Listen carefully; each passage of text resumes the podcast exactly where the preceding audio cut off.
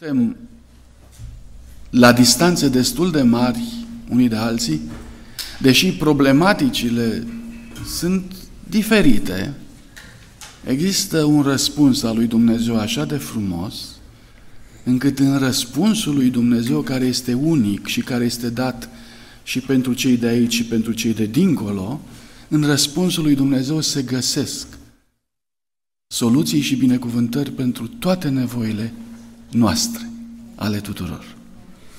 Așa că, din locul acesta, aș vrea să transmit salutul Bisericii Lomalinda către Biserica din Balta Albă București și de acolo să aduc salutul acelei biserici către Biserica de Suflet de aici din Lomalinda, care a susținut această lucrare. Domnul să ne unească în această, în această extraordinară perspectivă a slujirii sale.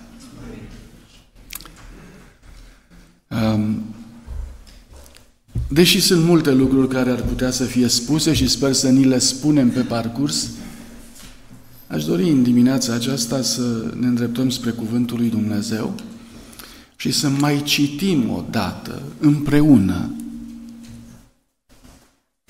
capitolul din Matei 24. Deci Evanghelia după Matei 24. M-am hotărât să-l citim încă o dată, nu pentru că dumneavoastră nu l-ați fi citit. Eu cred că este unul dintre cele mai citite capitole din Scriptură. Dar cu cât îl citim mai mult, cu atât descoperim valabilitatea lui în legătură cu timpul pe care îl trăim.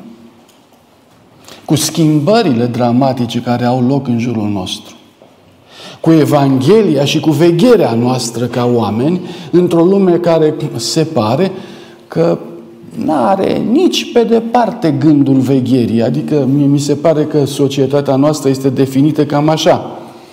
Um, mâncau, beau, se însurau, se măritau și n-au știut nimic. Asta este societatea și realitatea în care trăim noi astăzi, și anume, prietenii mei se bucură, au un moment de relaș, de indiferență, dar marea problemă este că nu știu nimic. Asta este punctul 1. Punctul numărul 2 este ar putea să știe. Ar putea. Cine este sau cine sunt aceia care ar putea să dea o mână de ajutor unei lumi care nu știe nimic, pentru ca lumea asta să înceapă să cunoască. Cine? Evident, cei ce știu. Dar haideți să vedem puțin ce vrea să spună Domnul Isus Hristos atunci când privește peste veacuri și ajunge, și ajunge la noi. Privirea lui vine și se oprește asupra noastră. Ce vrea să spună? Deci cam asta este perspectiva în care aș dori să citim Matei 24. Matei 24 citit din două perspective. O perspectivă este omul firesc, care citește Scriptura într-un fel. O altă perspectivă este omul duhovnicesc, care citește Scriptura cu un alt mesaj. Vă rog frumos, încercați, încercați să citim împreună capitolul ăsta din aceste două perspective. Cum înțelege omul firesc, cum înțelege omul duhovnicesc. Și pe urmă, instantaneu să vedem noi în ce categorie suntem. Citim firește sau duhovnicește? Bun, haideți să începem.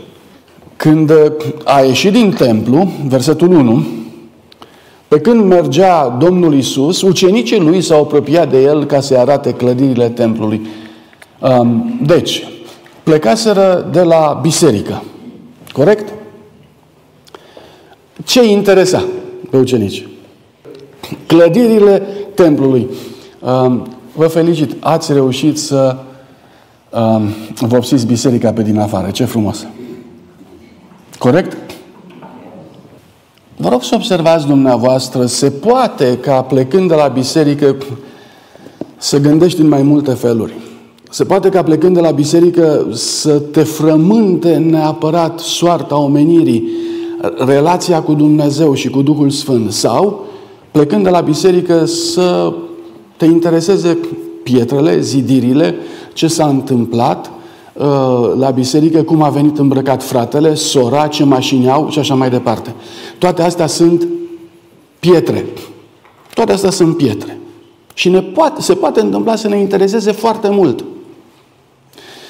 V-a interesat astăzi vreuna dintre ele? Nu știu, nu trebuie să-mi răspundeți. Doar gândiți-vă. Când a văzut Domnul Isus Hristos preocuparea lui, a intrat uh, direct în sufletul lor și le-a zis, vedeți voi toate aceste lucruri. Um, voi vă ocupați de lucrurile care nu vor rămâne, le spune Isus Hristos. Pentru că nu vor rămâne aici, nu va rămâne piatră pe piatră. Asta vă preocupă pe voi? Cât din lucrurile care nu vor rămâne ne preocupă? Cât? Cât din lucrurile care nu vor rămâne ne entuziasmează, ne susțin. Posibil că sunt valori în lumea aceasta și noi n-ar trebui să fim ace, acele persoane care să nege tot. Nu. Ar trebui să vedem ce este de valoare și ceea ce este de mai puțină valoare în lumea noastră. Totuși, când e vorba de mântuire și de salvarea sufletului, tot ceea ce este valoros pe pământul acesta, ce valoare are? Aduceți-vă aminte că Domnul i-a spus lui Lot, pleacă de aici și nu te uita înapoi. Cu alte cuvinte, cât regret ar trebui să fie după Sodoma? Zero.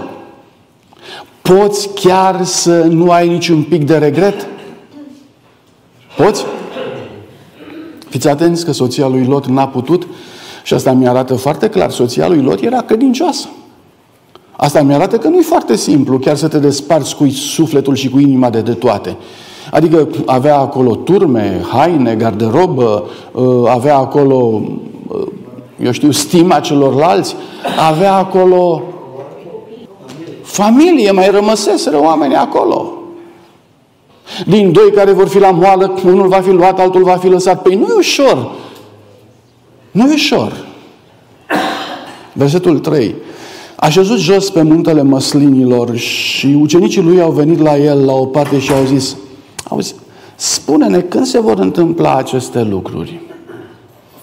Vă rog să observați cum proceda Domnul Isus Hristos. Domnul Isus Hristos le spune o idee, nu va rămâne aici piatră pe piatră care să nu fie dărâmată și atât. Și nu le spune mai departe. Ca lucrurile să meargă mai departe, trebuia să vină ucenicii la Domnul Isus Hristos și să-L întrebe, Doamne, poți să ne mai spui? Dacă ucenicii n-ar fi venit cu ideea, poți să ne mai spui, Mântuitorul s-ar fi oprit acolo și n-am fi înțeles mare lucru, nici noi, nici ei. Înțelegeți? Adică studiul Cuvântului lui Dumnezeu nu este un studiu uh, cum, natural. Domnul să spună vrând nevrând că pe noi ne interesează, că noi nu ne interesează, Domnul ne spune. Nu e așa. Dacă te întorci să-L întrebi, dacă te întorci să studiezi, dacă ai probleme care nu te lasă să dormi, atunci cuvântul îți va vorbi. Altfel nu îți va vorbi. Cuvântul ne va lăsa să dormim liniștiți noaptea, să ne sculăm dimineața, să plecăm la treburile noastre foarte rapid. Exceptând faptul că Dumnezeu ne-a pus în minte întrebări, frământări, nedumeriri.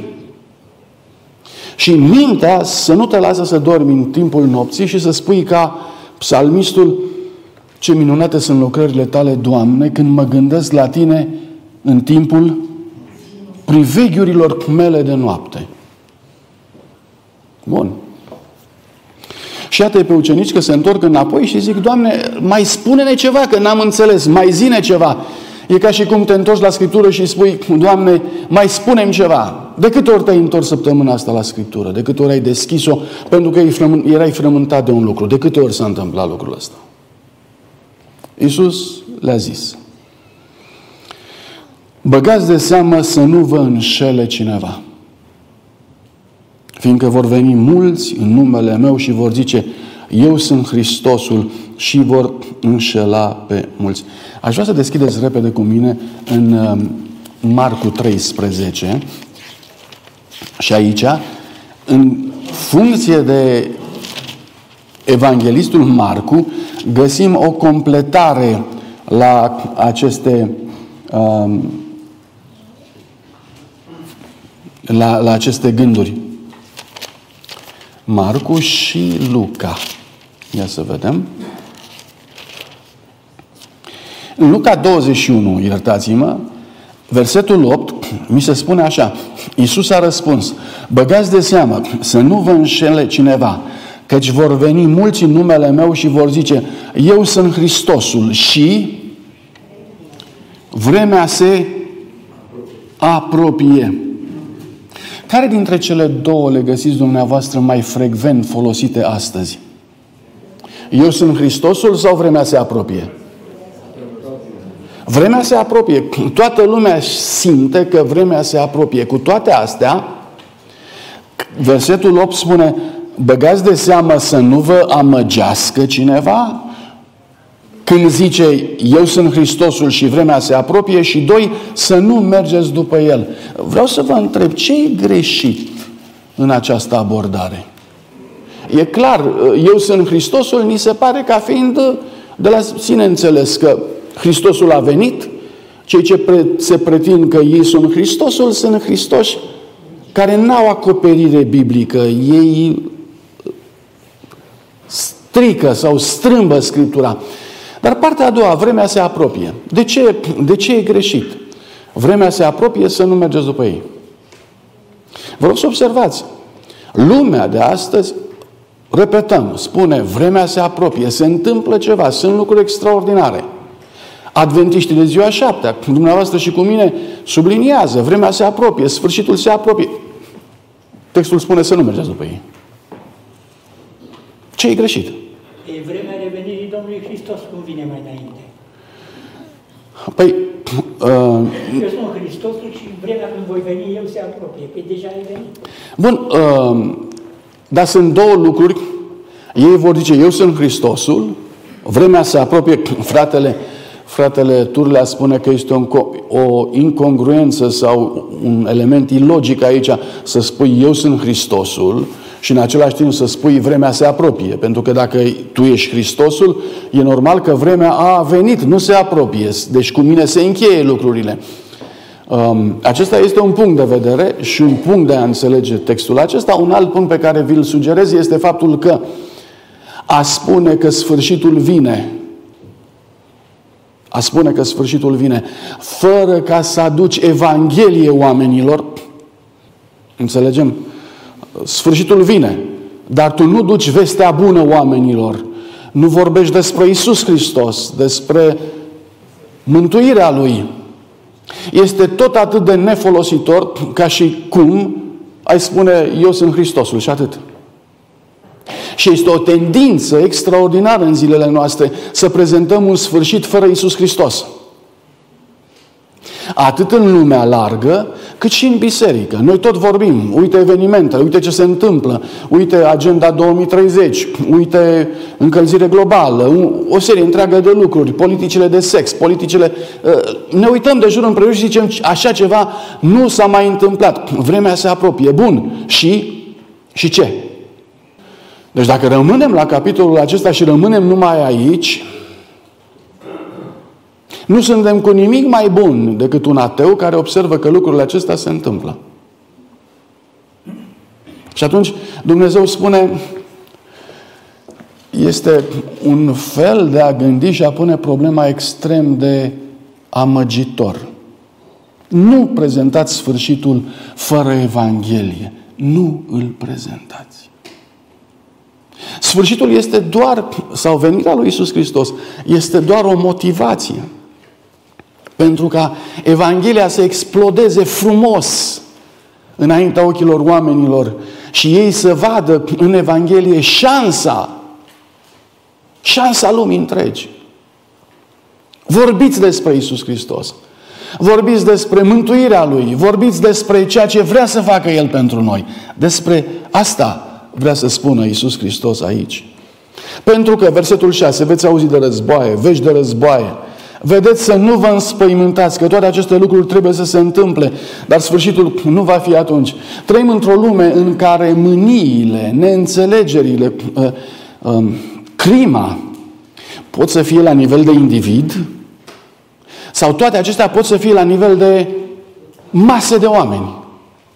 Masele de oameni pot să fie mâniate, pot să fie tulburate. Masele de oameni pot să fie cuprinși de un spirit de crimă și de violență. Și toate aceste lucruri dau naștere la război. Um, în paranteză fiind spus, vă rog să observați războiul din uh, Ucraina în momentul acesta.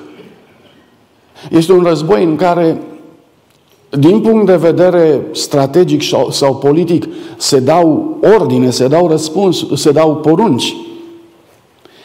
Dar uh, la nivelul răspunsului oamenilor, oamenii nu răspund în termeni de război.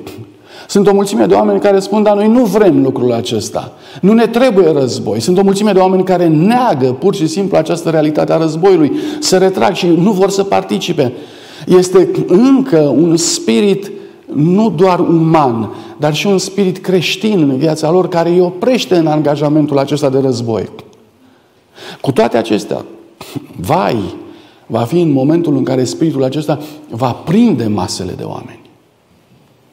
În momentul în care îi va inspira, în momentul în care fiecare om care face parte din masa de oameni, chiar este prins de spiritul războiului și al distrugerii. Și în momentul acela conștiința este anulată, iar oamenii nu vor face altceva decât vor asculta de instincte ale răului care vin din afară.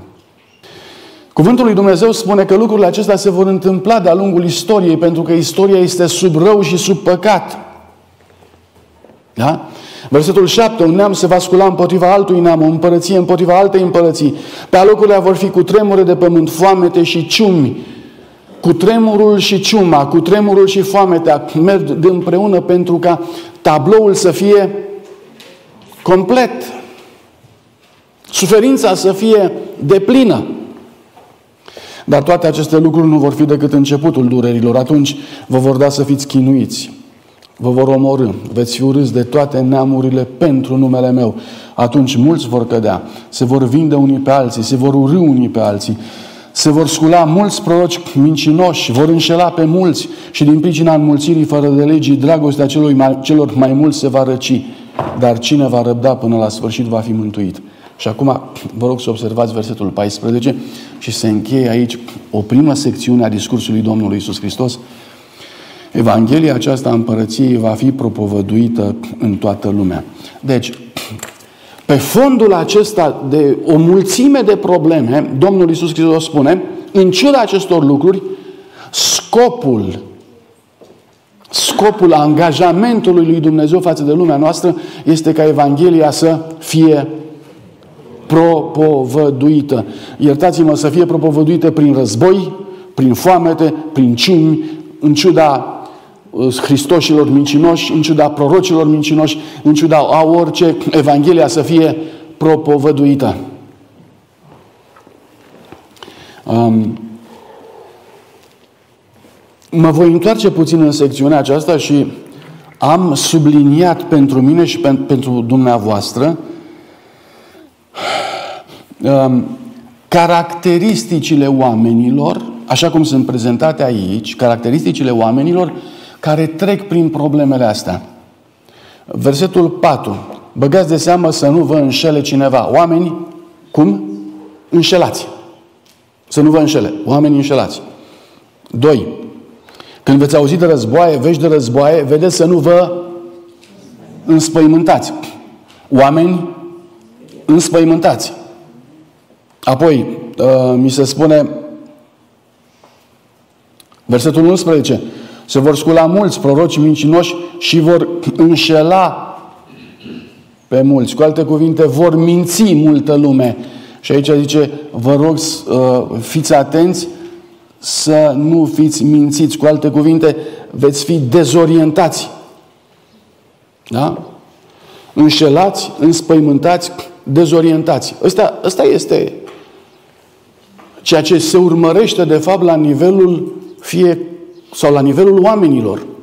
Deci lucrurile se întâmplă, ele se întâmplă, dar ele se întâmplă pentru ca să producă în identitatea umană, să producă înșelăciune sau minciună, oamenii să fie înspăimântați, să fie terefiați și să fie dezorientați, să nu mai știe încotro să o apuce.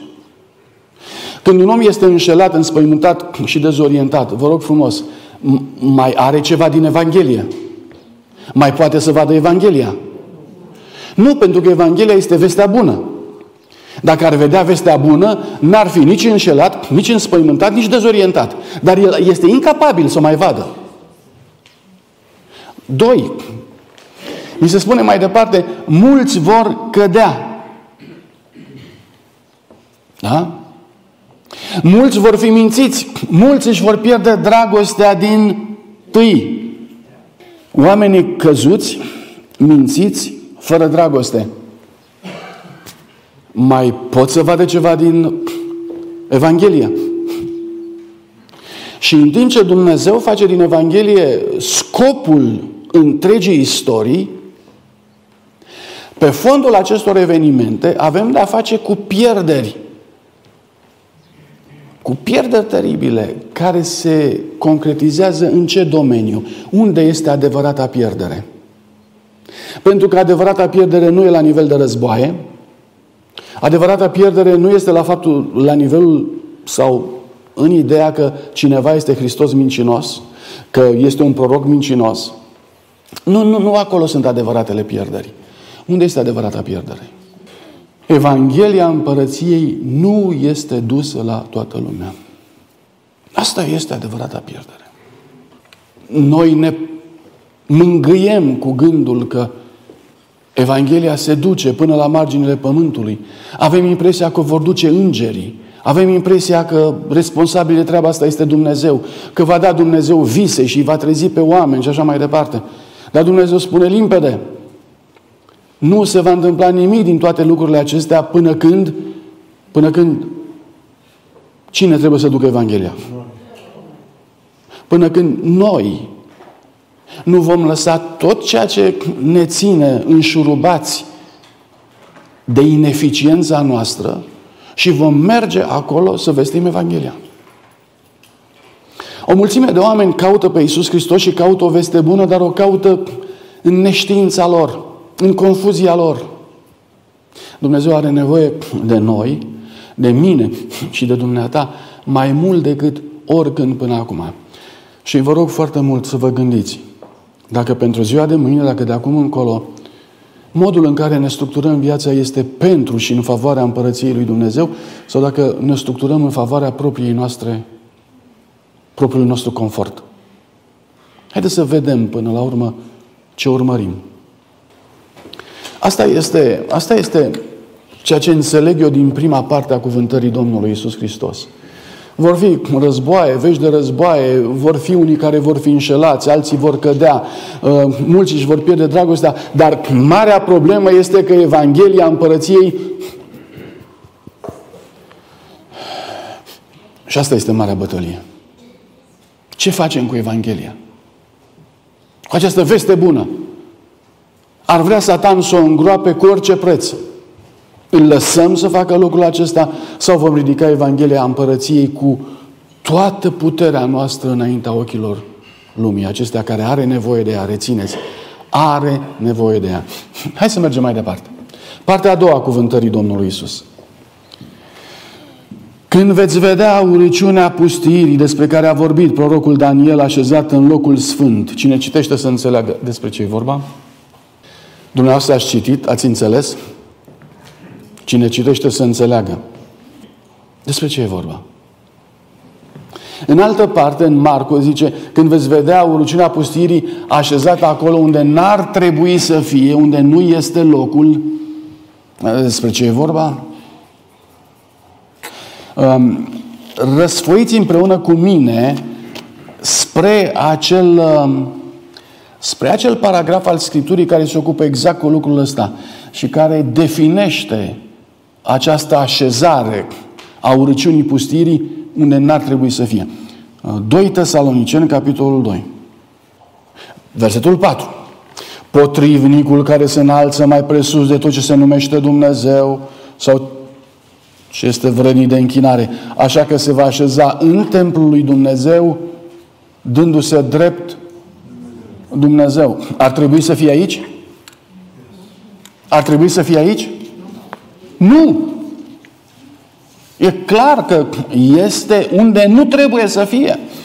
Dacă vă veți observa dumneavoastră înainte de momentul ăsta, versetul 9, vă vor da să fiți chinuiți, vă vor omorâ, veți fi urâți de toate neamurile pentru numele meu. Cine face lucrul acesta? Cine îi chinuie pe urmașii lui Isus Hristos? Cine îi ucide? Cine? E simplu, îi ucid păgânii, oamenii care, din punctul lor de vedere, nu înțeleg creștinismul și care, păgânii, păgânii, declară creștinismul ca fiind religie eretică, ca fiind o ciumă, ca fiind o nenorocire. Și iau pe creștini și îi martirizează datorită faptului că îi zic este o religie nouă cu care nu putem să fim de acord. Și avem de-a face cu secolul 1, 2, 3, în care păgânismul nu face altceva decât uh, cosește creștinii. Iar Tertulian spune, ucide-ține, omorâți-ne, sângele nostru este o sămânță. Dar, încă o dată, persecuțiile vin din afară. Creștinii sunt persecutați de păgâni. Acum, în capitolul 24, cu versetul 15, se întâmplă o mișcare profetizată cu perspective dramatice pe termen lung. Și anume, urăciunea pustirii care până acum fusese în afara poporului lui Dumnezeu și care persecuta din afară, acum se mută unde? Înăuntru și se așează acolo unde nu trebuie să fie. Unde? Tesalonicen 2 spune, se așează în templul lui Dumnezeu, dându-se drept Dumnezeu. Este o capodoperă a înșelăciunii. Este o capodoperă politică a lui Satan, dacă doriți. Dacă până acum vor fi lupi îmbrăcați în piei de oaie, acum se pare că toți lupii intră în tabără. Nu e doar unul. În momentul acesta, deci, avem de a face cu, zice aici, cu taina fără de legii, zice în Tesalonice în 2, taina fără de legii și cu omul fără de legii care intră și se așează în templul lui Dumnezeu, dându-se drept Dumnezeu. Dragii mei, ce mai e de făcut de aici înainte? Haideți să vedem ce mai e de făcut. Versetul 16. Cei ce vor fi în Iudeea să fugă la munți. Cine va fi pe acoperișul casei să nu se pogoare să-și ia lucrurile din casă. Cine va fi la câmp să nu se întoarcă să-și ia haina. Wow, ce e de făcut? Ce mai e de făcut? Nu mai e de făcut decât atât. Fugi. Scapă-ți viața. E o problemă de viață și de moarte. Mult mai gravă decât prima problemă, decât primul paragraf, prima ipostază. De unde învață creștinii lucrul acesta? De la căderea Ierusalimului. Ce s-a întâmplat atunci? Au venit romanii, au înconjurat cetatea și și-au pus steagurile lor. Unde le-au pus? În perimetrul locului sacru, pe muntele Sionului. Acolo unde trebuia să se manifeste sacralitatea sau prezența lui Dumnezeu. Și ca demonstrație a puterii lor, au venit și au pus acolo zeilor, în semnele victorioase ale lor. Și Dumnezeu spune, n-ar fi trebuit să se întâmple asta niciodată. Și când veți vedea că se întâmplă ceea ce n-ar trebui să se întâmple, atunci fugiți. Tipologia se află acolo, la căderea Ierusalimului.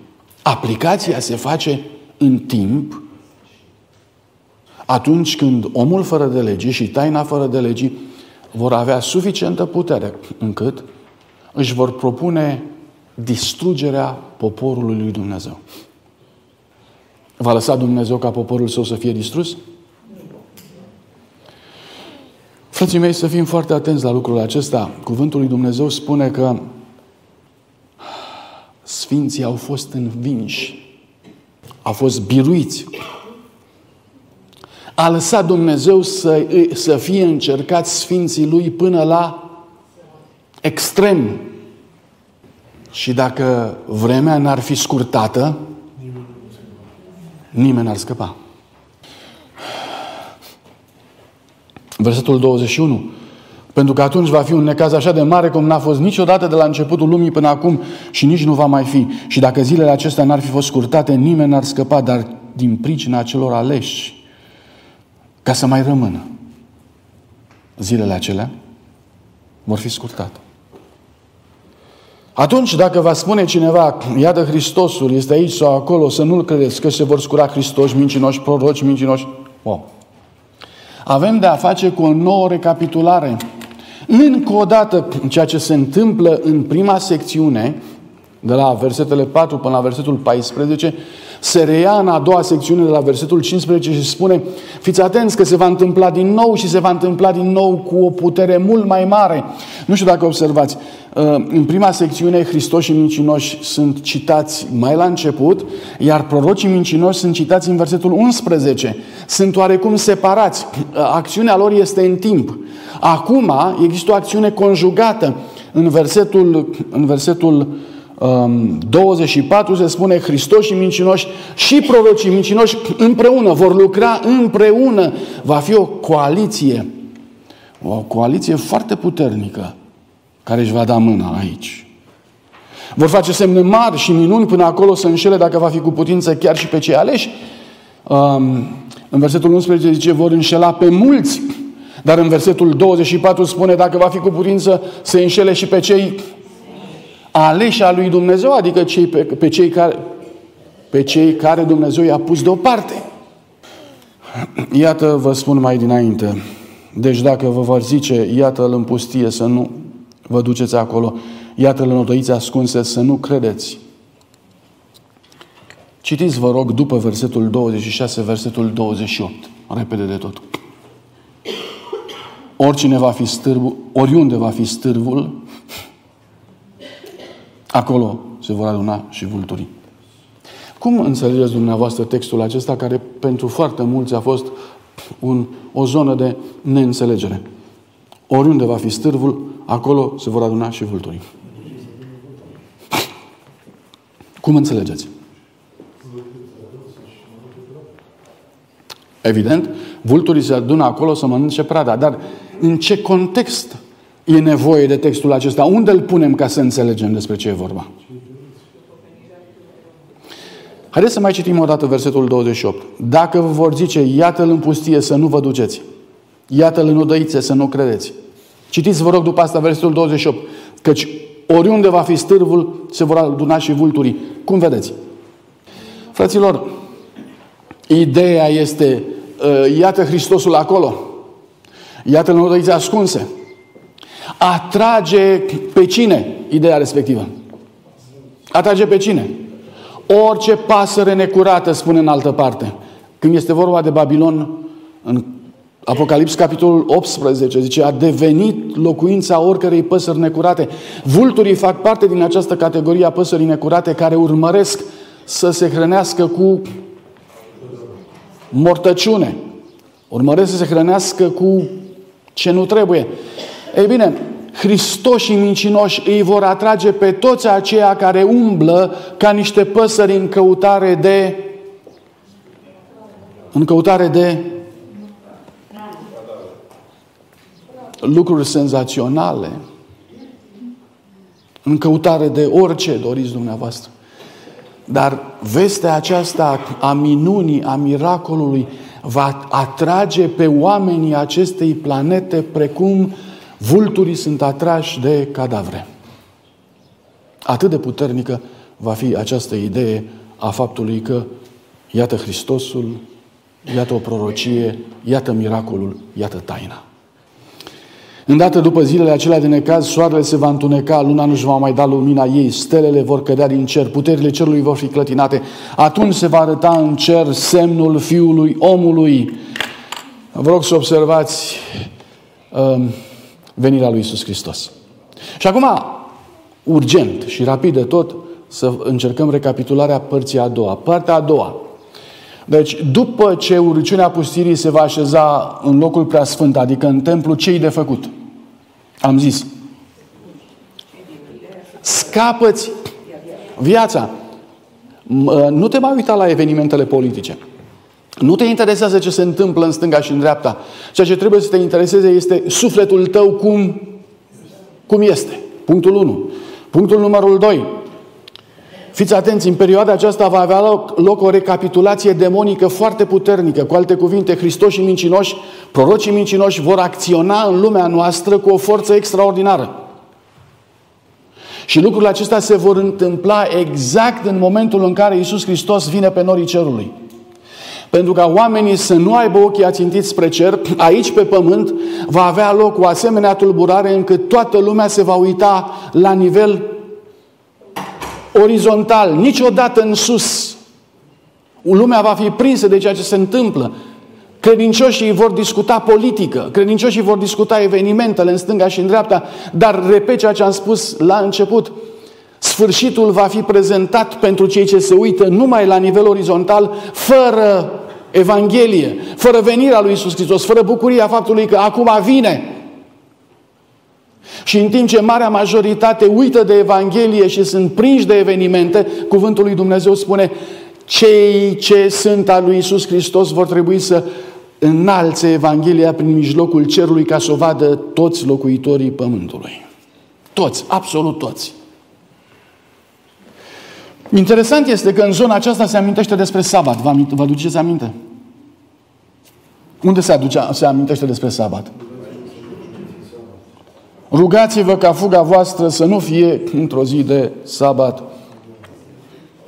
Frații mei, um, cu 160 de ani înainte de nașterea Domnului Isus Hristos, ceea ce înseamnă că Domnul Isus Hristos acum suntem în anul 30, da? Ceea ce înseamnă cu 170 de ani înainte. A avut loc așa numita răscoala Macabeilor. Răscoala Macabeilor sub Antioch Epifanul, în care timp Antioch Epifanul dăduse ordin ca sabatul să nu mai fie păzit de națiunea ebraică. Um, era de mult sau era recent? De mult sau recent? Din punct de vedere al istoriei era recent. Foarte recent. Cu atât era mai recent cu cât se întâmplaseră câteva lucruri care rămăseseră înfipte în mintea lor. După multă vreme de robie, evreii câștigaseră o victorie împotriva autorităților care îi asupreau. Și Antioch Epifanul fusese înfrânt. Evreii câștigaseră o victorie și sărbătoriseră victoria lor printr-o sărbătoare care se ținea anual. În fiecare an își aducea aminte de evrei care răsturnaseră cu, cu forța armelor armata lui Antioch Epifanul și păziseră sabatul. Cine citește analele acestea ale războiului macabean, descoperă faptul că ei juraseră la un moment dat să nu pângărească sabatul. Și au înțeles ei că uh, pentru a face lucrul acesta nu trebuie să pună mâna pe armă în ziua sabatului. Oștile lui Antioch au înțeles lucrul acesta. Și în timp ce ei s-au ascuns în timpul sabatului să nu fie cucerit, în pește și așa mai departe, să nu fie identificați, ei au aflat unde se ascund și au intrat peste ei. Sunt câteva cazuri în care toți bărbații care erau acolo aveau armele cu ei. Au intrat peste ei, niciunul n-a pus mâna pe armă și au fost măcelăriți în ziua aceea a sabatului toți. Asta este cel de-al doilea lucru pe care evreii îl aveau în minte. Ei au obținut biruința, dar ei n-au uitat cu ce preț au obținut biruința. Acum când Domnul Isus Hristos vorbește despre fugă, despre o vreme cum n-a mai fost și așa mai departe, în mintea oricui asculta aceste lucruri se punea întrebarea, pe ce vom face? Că am mai fugit odată, acum 100 de ani, am fugit, uh, cu 140, mă rog, am fugit de uh, oștile lui Antioch Epifanul. Ce vom face? Și Mântuitorul spune, rugați-vă. Rugați-vă Rugați-vă pentru ca Dumnezeu să aibă grijă de voi și în ceea ce privește sabatul. Um, este, este, un, lucru, este un lucru foarte uh, important pe care nu trebuie să-l uite poporul lui Dumnezeu. Să nu uitați, frații mei, că bătălia finală va fi în legătură cu închinarea și cu sabatul. Rugăciunile noastre în legătură cu aceasta ar trebui să fie neîncetate către Dumnezeu. Noi ar trebui să fim informați din momentul acesta în legătură cu modul în care noi vom sărbători și ne vom închina în sabat, în momentul în care pământul va fi zguduit din temelii, sub persecuție, sub trădare, sub faptul că taina nelegiuirii va fi pusă în templul lui Dumnezeu și va da porunci de acolo împotriva sabatului și împotriva închinării lui Dumnezeu. Uh, suntem noi calificați pentru lucrul acesta. Modul în care noi păzim, sărbătorim, închinăm, aducem sfințenie și cerem binecuvântare în ziua sabatului este ceea ce Dumnezeu dorește. O reformă deosebită trebuie să aibă loc în rândurile noastre pentru momentul acesta. Fraților, în felul ăsta sau cu această imagine se cam încheie tabloul al doilea din Matei 24, dar concluzia urmează și cu ea vom încheia. Despre ziua aceea și despre ceasul acesta nu știe nimeni, nici îngerii, nici din ceruri, nici Fiul, ci numai Tatăl. Versetul 36. Versetul 37 la 39 cum s-a întâmplat în zilele lui Noe, Aidoma se va întâmpla la venirea Fiului omului. În adevăr, cum era în zilele dinainte de potop, când mâncau, beau, se însurau, se măritau, până în ziua când a intrat Noe în corabie și n-au știut nimic. Până când a venit potopul și a luat pe toți, tot așa va fi și la venirea Fiului omului. Cum va fi la venirea Fiului omului? Și acum vreau să vă întreb eu, fiți atenți. Cum va fi? Va fi așa. Pentru că atunci va fi un necaz așa de mare cum n-a mai fost niciodată de la începutul lumii, sau va fi mâncau, beau, se însurau, se măritau până când a intrat noi în corabie. Cum va fi? Frații mei, se pare că mâncarea și băutura va ține până la venirea Fiului Omului. Vor fi oameni care își vor înneca, să zic, înneca singurătatea, frica, teama și așa mai departe, în mâncare, în băutură și în distracții. Dar întrebarea este, va fi un necaz cum n-a mai fost sau va fi distracție și băutură? Ehm, depinde foarte mult de viziunea pe care o avem în legătură cu zilele pe care le trăim. Uneori putem să înțelegem că este timp de bine și să fie mâncare și băutură.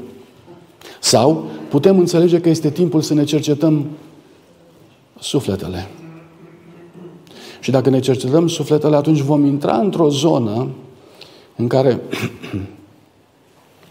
nu e prea multă veselie. Pentru că atunci când ne cercetăm sufletele, vom descoperi goluri teribile în pregătirea noastră și în asemănarea noastră cu Domnul Isus Hristos. Depinde foarte mult de noi. S-ar putea să ne ducem viața în nepăstare, în nepăsare și în distracție și să ne umplem viața cu false asigurări. Sau vom avea curajul prin Duhul Sfânt să stăm față în față cu noi înșine și să ne întrebăm dacă într-adevăr suntem gata să ne întâlnim cu Domnul Isus Hristos. Alegeți, vă rog, dacă vom fi onești cu noi înșine sau dacă și noi, la rândul nostru, ne vom minți pe noi înșine, pentru că am spus și noi, pentru că și prorocii mint și Hristos și mint, mai rămâne să ne mai mințim și pe noi, și noi pe noi înșine. Că dacă ne mai mințim și noi pe noi înșine, am terminat. Suntem toți într-o mare minciună. Opriți minciuna. Lăsați Hristos și să mintă ei, lăsați prorocii să mintă ei, dar să fim onești cu noi înșine în legătură cu ceea ce se întâmplă cu noi și cu poziția noastră. Hai să fim onești. Asta este punctul 1. Punctul numărul 2. Aș vrea să trec puțin mai departe, să, pe pagina cealaltă. După ce se vorbește doi bărbați care vor fi la câmp, unul va fi luat, altul va fi lăsat, două femei care vor măcina la moară, una va fi luată, alta va fi lăsată. Dramatic, fraților, n-ai cum, n-ai cum să mănânci, să bei și să, să nu știi, um, să n-ai niciun fel de reținere în condițiile în care lucrurile vor fi așa. N-ai cum. Versetul 44. Fiul omului va veni în ceasul în care nu vă gândiți. Cine este, deci, robul credincios și înțelept pe care l-a pus stăpânul său peste ceata slugilor sale să le dea hrană la vremea potrivită? Aș vrea să închei cu imaginea aceasta. Despre ce e vorba aici, frații mei? Despre ce e vorba? Robul credincios care l-a pus stăpânul său peste ceata slugilor să le dea mâncare la vremea potrivită. Despre ce e vorba? Haideți să vedem puțin aici. Uh, stăpânul a pus robul acesta ca administrator peste casa lui, corect? Casa lui. Ceilalți slujitori slujesc în casa stăpânului, corect? Corect. De unde ia el hrană și mâncare? Din casa stăpânului. Care este echivalentul de astăzi al casei stăpânului? Sigur că da. Foarte, foarte surprinzător. Toată această, toată această privire scatologică a Domnului Isus Hristos se termină cu gândul la biserica Lui. Nu se termină cu gândul la lume. Și vede biserica Lui care este slujită. De cine? De cine e slujită biserica? De slujitori. Cine sunt slujitorii? Frații mei. Asta e toată treaba. Nu priviți la pastor că el trebuie să dea hrană. Și el își are rolul lui foarte important. Și dacă nu și-l face, va suporta consecințele. Dar nu e vorba de pastor, de, uh, eu știu, de uh, președinți de conferință, conferința generală și așa mai departe. E vorba de mine și de tine. Care suntem puși să avem grijă de Biserica lui Isus Hristos în fiecare zi a vieții noastre. Și în timp ce dragostea se răcește, în timp ce mulți cad, în timp ce alții sunt nepăsători, vă rog să observați că e din ce în ce mai greu să ai grijă de o biserică cu toate acestea, testul de credincioșie se vede aici, la nivelul acesta în care eu și cu tine avem grijă de Biserica lui Isus Hristos. Ce înseamnă să dai de mâncare? Frații mei, nu dați de mâncare talaj. Dați de mâncare mâncare. Când vă întâlniți unii cu alții, nu răspândiți vorbe de șarte. Nu petreceți timpul oricât, oricum. Nu dați oamenilor de gândit lucruri care nu zidesc și care nu îndreaptă ochii spre Evanghelia lui Isus Hristos. Nu vă ancorați mintea în lucrurile acestui pământ care ne țin captivi și prizonieri ai acestei glii care e aici. Să vă fie cuvântul hrană, să vă fie gândul binecuvântare, orice întâlnire cu cineva să fie un moment de ridicare al celuilalt către Dumnezeu. Haideți să ne pregătim unul cu altul împreună pentru momentul venirii lui Isus Hristos, căci e aproape. În timp ce lucrurile se întâmplă la nivelul pământului acestuia cu asemenea intensitate, încât aproape nimeni nu se mai uită la cer, Dumnezeu a lăsat aici un popor care să nu se uite deloc la pământ, ci să se uite numai la cer. Și să ia lucruri din cer să le aducă aici. Să vorbească cuvintele lui Isus Hristos pe pământul acesta. Să ia gândul lui Isus Hristos și să-l împrăștie între oamenii de aici. Avem o misiune enormă, extraordinar de puternică. Iar noi suntem mult prea mici. Iar eforturile noastre sunt zero în comparație cu ceea ce ar trebui să facem. Având în vedere perspectiva aceasta, dragii mei, eu cred că Dumnezeu face un apel la biserica din Lomalinda și la biserica de peste tot. Un apel la a ne trezi și a dori din toată inima să stăm sub stăpânirea lui Isus Hristos și să ne lăsăm conduși de El, iar astăzi să hotărâm dacă ziua de mâine o vom folosi pentru noi sau pentru împărăția Lui. Amin. Tatăl nostru Dumnezeu, în Domnului Isus, Ne-ai învățat lucruri de o valoare veșnică, Părinte. Ne-ai pus față în față cu binecuvântarea și gloria puterii tale revărsate în persoana Duhului Sfânt, ca soluție, ca putere pentru zilele pe care le trăim. Suntem prea slabi, Părinte, uneori prea lumești, uneori prea firești. De aceea, în înțelegerea noastră limitată, pricepem că avem nevoie de Duhul Sfânt și de lucrarea Ta. Nu pasiv, Doamne, ci dorind să facem lucrarea Ta, își cerem călăuzire. Își cerem trezire, Doamne. Îți cerem neliniștea aceea de care avem nevoie pentru ca să nu ne înghită lumea cu toate preocupările ei. Îți cerem acea neliniște care să ne arate neliniștea ta. Lucrarea aceasta imensă care trebuie făcută și la care fiecare dintre noi am putea să dăm o mână de ajutor. Convinge-ne, Tată, că aceasta este adevărata credință. Aceasta este adevărata religie. Convinge-ne că pentru asta venim la biserică, pentru ca să putem să lucrăm pentru Tine. Îți mulțumim pentru sabatul de azi. Îți mulțumim pentru că ai ținut această biserică în sănătatea ei spirituală, Doamne, și morală până în momentul ăsta. Dacă sunt între noi persoane care au nevoie de pocăință, convinge-ne, Doamne, să ne întoarcem la Tine. Dacă sunt între noi persoane care încă nu Te-au cunoscut, fă, Doamne, ca această, această întâlnire cu Tine din ora asta să conteze, să-și atingă scopul ei și să te fi descoperit în planurile tale. Părinte, mai este, mai este zi de sabat înaintea noastră. Te rugăm frumos, ajută-ne ca să nu plecăm de aici cu ochii la pietre și la zidiri. Ce fă, Doamne, ca mesajul acesta să ne rămână în suflet și în minte și să ne frământe până când vom da răspunsul corespunzător pentru slava Ta. Prin Domnul Isus te-am rugat. Nu încheiem, Doamne, fără ca să te rugăm să binecuvintezi oaspeții noștri, pe cei ce sunt aici. Să faci, Doamne, ca în căutările lor acest moment să fie o binecuvântare. Te rog frumos să binecuvintezi lucrarea din Balta Albă.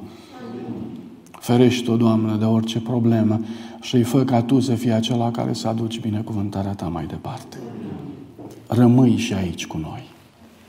Ajută-ne, Părinte, ajută-ne să fim robi credincioși, care să împărțim hrană duhovnicească, atât în biserică cât și în lume. Dar fiecare cuvânt al nostru să fie o binecuvântare pentru cei din jur. Prin Domnul Isus te-am rugat. Amin.